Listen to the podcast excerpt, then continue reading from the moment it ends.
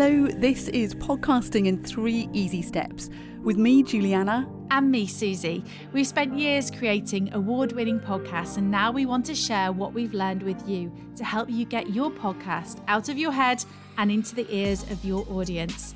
In each short episode, we'll give you three simple steps to create and market an awesome podcast that your listeners will enjoy. We're passionate about podcasting and the power it has to connect with your clients and community and transform your business. Hi, it's Jules here. In this episode, I'm going to talk about easy podcast formats for coaches and consultants. So, step one solo. The easiest way to get going with your podcast is short solo episodes with just you talking, giving listeners tips or advice now, these don't need to be long. Have a listen to Pam Cotman's podcast, Lessons in Resilience. Her episodes are six or seven minutes long. Also, Amanda Owen Meehan's podcast, Career Espresso. Her episodes are around about the 10 minute mark. The big advantage of doing a solo podcast is that logistically it's really easy to record. You can just get started with it tomorrow.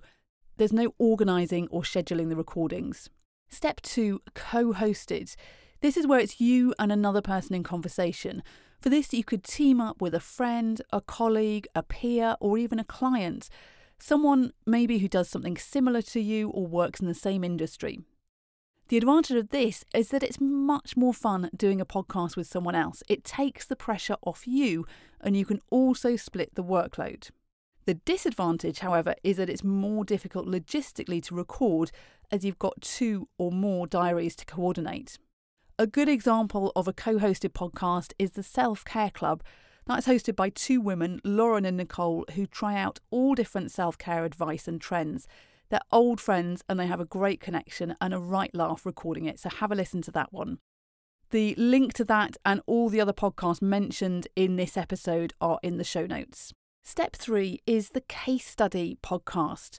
You can do this with a guest who is the case study. You can have a discussion with them remotely or in person. Or you can do the episode alone and simply talk about the case study. And you can do it anonymously by changing the details that would identify the person involved.